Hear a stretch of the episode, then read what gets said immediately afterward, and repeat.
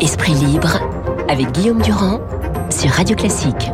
Cécile Cornudet des Échos, Hervé Gattegno, merci à tous les deux ce matin. On va faire un, petit détour qui est nécessaire euh, par le biais de LFI avant d'arriver à cette réforme des retraites pour ne pas toujours raconter la même histoire.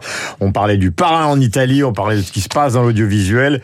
LFI, papier dans le Parisien ce matin. Visiblement, on a encore franchi, euh, Cécile, euh, un cran supérieur dans le divorce entre ceux qui n'ont pas été du tout d'accord par la manière dont Emmanuel Bompard a été nommé coordinateur national et Mélenchon qui visiblement envisage carrément de virer euh, bah, ceux qui sont ses opposants et qui étaient encore euh, ses plus fidèles supporters il y a quelque temps, à savoir les, les Garrido, Corbière et les autres.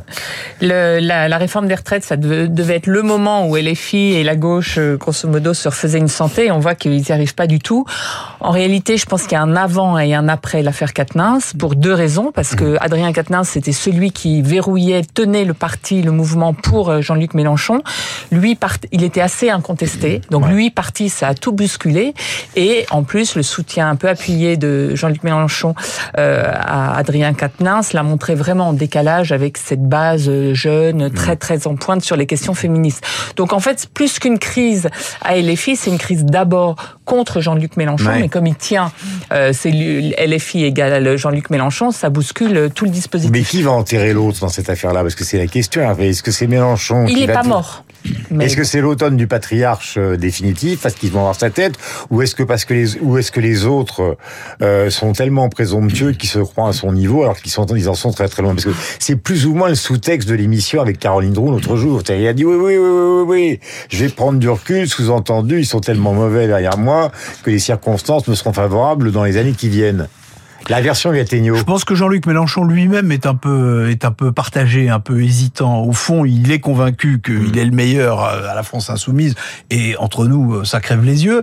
Euh, et en même temps, il y a quelque chose chez lui qui est l'homme de gauche qui voudrait ouais. favoriser la montée d'autres. Personne euh, n'y croit mais pas grand monde n'y croit, y compris les, les, jeunes en question. Et puis il y a un problème politique, euh, surtout à gauche, mais d'une façon générale dans tous les partis sous la Ve République. Mmh. Euh, il faut un chef, il faut que le chef soit présidentiable. Ouais. Et plus on s'éloigne de l'élection présidentielle, et plus la personnalité du chef est contestée. Mmh. Donc Jean-Luc Mélenchon, c'est le meilleur pour la France insoumise pour être candidat à la présidentielle. Mais là, la prochaine élection, c'est les européennes. Les européennes, c'est à la proportionnelle. Mmh. Ça permet à tout le monde d'avoir des espoirs. Et de dire on va concourir sur une ligne politique et non pas derrière une personnalité. Mmh. À l'arrivée, euh, les scrutins vont s'enchaîner et plus on se rapprochera de la présidentielle et plus à la France insoumise, on verra l'évidence qui est que le meilleur candidat chez eux, ça reste Mélenchon. En, voilà. en tout cas, s'il était si serein que ça, il n'aurait pas eu besoin de mettre de côté euh, Coquerel, euh, euh, Corbière, Autain et Ruffin. Il a peur d'eux parce que euh, mmh.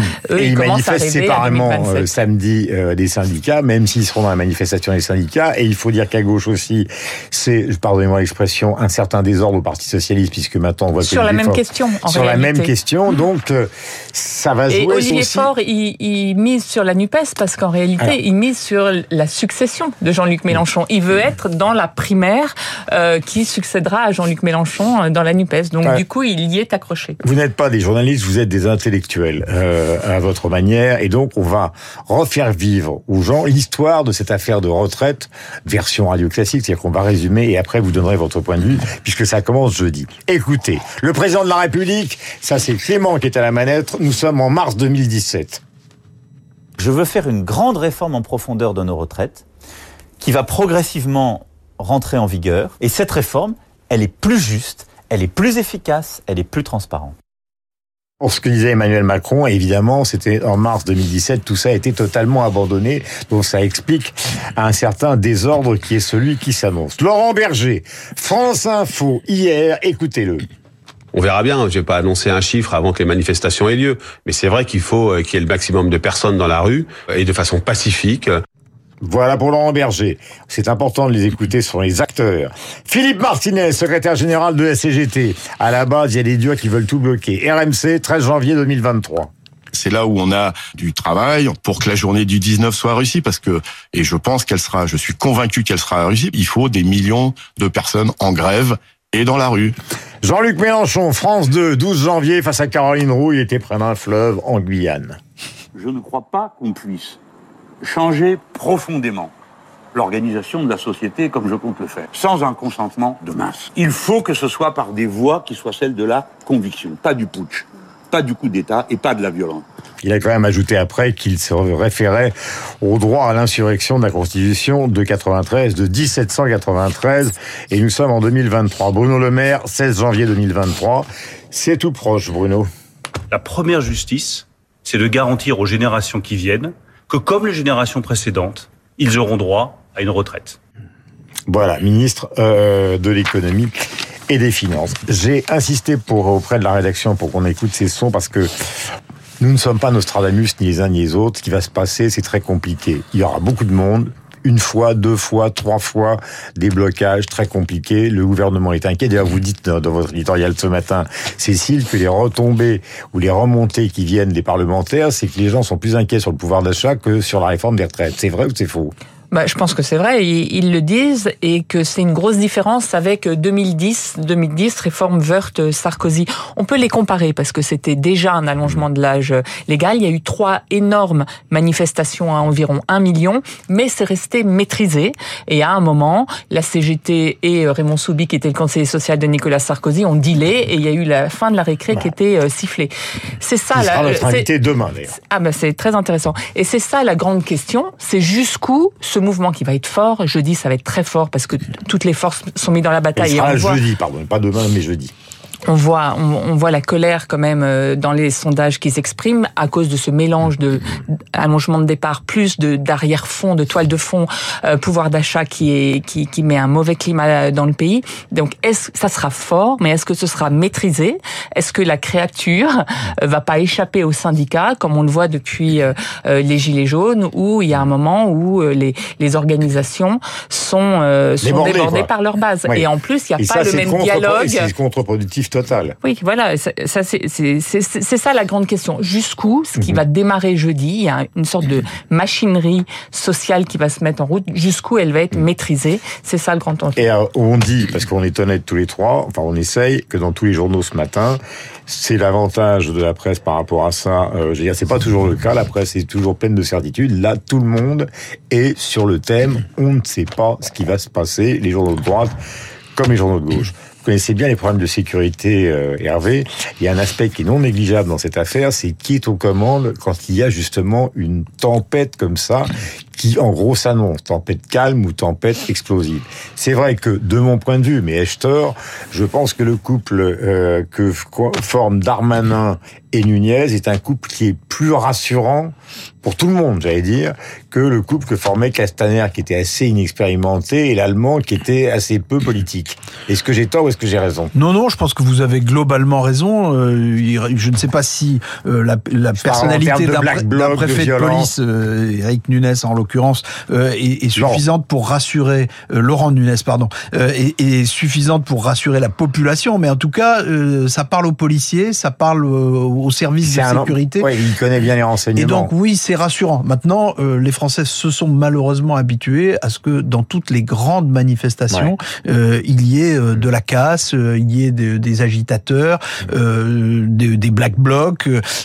Malheureusement, le risque est assez grand qu'on assiste à nouveau à ce type de phénomène. Au-delà de ça, moi, ce qui me frappe, c'est le, le, décalage entre ce qui s'annonce, c'est-à-dire un très grand mouvement mmh. social avec l'ensemble des, des syndicats représentatifs euh, mobilisés pour la même cause, c'est-à-dire contre la réforme, et une opinion française globalement euh, qu'on sent un peu partagée. Au fond, je crois que les Français sont globalement convaincus. On le voit dans le sondage qui est publié par les Échos ce matin. Mm. Les Français sont convaincus de, de l'intérêt d'une réforme des retraites, mais ils en veulent forcément une autre parce que, en fait, quand on regarde bien les items, les questions posées dans ce sondage, on voit que les Français critique globalement les deux mesures principales qui sont les mesures sévères de la réforme, qui seraient la règle au fond, la règle, c'est-à-dire on travaille davantage, plus longtemps, on mm. cotise plus longtemps, et en revanche il plébiscite toutes les exceptions, c'est-à-dire euh, les carrières longues, euh,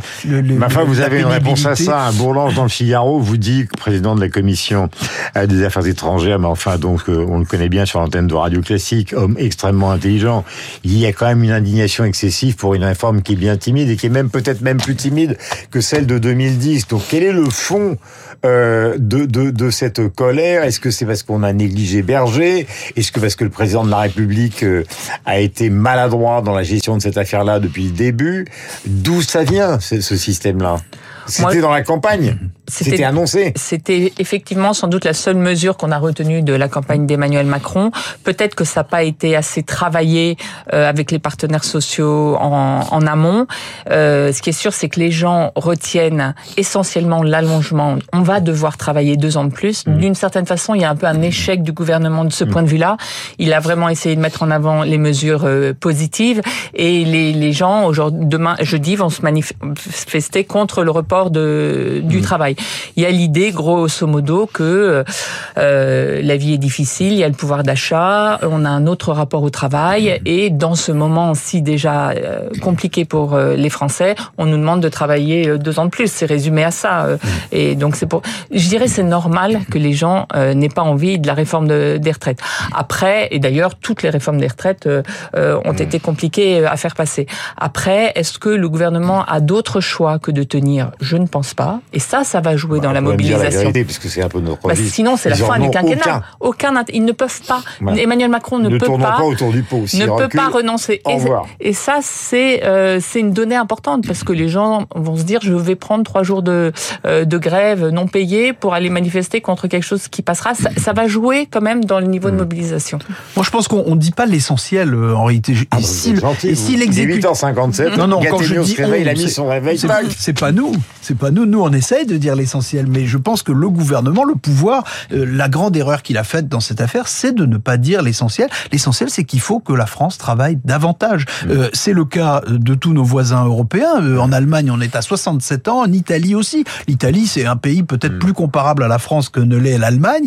Euh, c'est il y a longtemps que c'est fait et, et, et c'est accepté globalement. C'est socialement accepté. Mais on ne dit pas. Vous que justement, c'est une comparaison qui les, les Français non, euh, s'en fichent. Oui, mais a fortiori si le pouvoir politique ne le dit pas et je, ne l'assume pas. Vous savez, quand on met des limitations de vitesse sur les routes, ouais. on n'essaie pas de faire croire aux gens que c'est pour qu'ils admirent plus longtemps le paysage. On leur dit que c'est pour limiter le nombre d'accidents parce que sinon ça va être très grave. Ouais. Donc on ne dit pas suffisamment les choses et je pense qu'Emmanuel Macron, il était placé pour dire ça. Vous savez, quand il a fait son discours sur euh, la fin de l'insouciance et la fin de l'abondance, bah, il pouvait d'une façon parfaitement cohérente expliquer que dans la situation de notre pays, il faut que les Français travaillent davantage. Donc l'explication, c'est qu'il n'y a, a, pas eu de campagne électorale. En fait, c'était dans le programme. Non, mais il y a eu une campagne électorale, oui, mais même enfin. pendant la campagne, enfin, Cécile l'a dit à juste titre, c'est la seule mesure qu'on a retenue du projet d'Emmanuel Macron. Mais même lorsqu'il faisait campagne là-dessus, je l'ai écouté, nous l'avons écouté, il ne mettait pas cela en avant. Mmh. Il mettait en avant des impératifs de justice, des impératifs de société et, en effet, quelques impératifs économiques, mais peut-être pas les bons.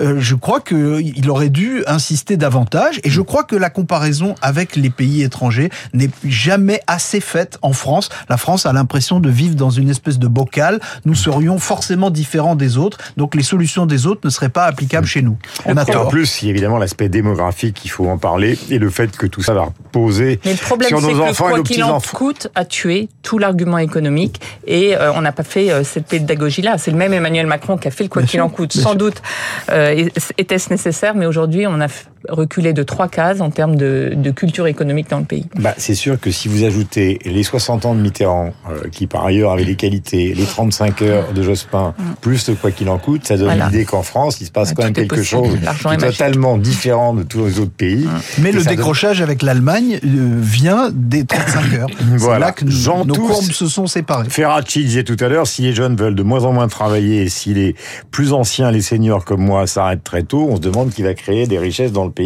bonne interrogation de Pierre Ferracci, euh, qui n'est pas euh, la quintessence du réactionnaire. Donc si lui-même dit ça, c'est qu'il doit y avoir une part de vérité. 59 8 heures. Voici Augustin Lefebvre. Il paraît qu'il est incontournable.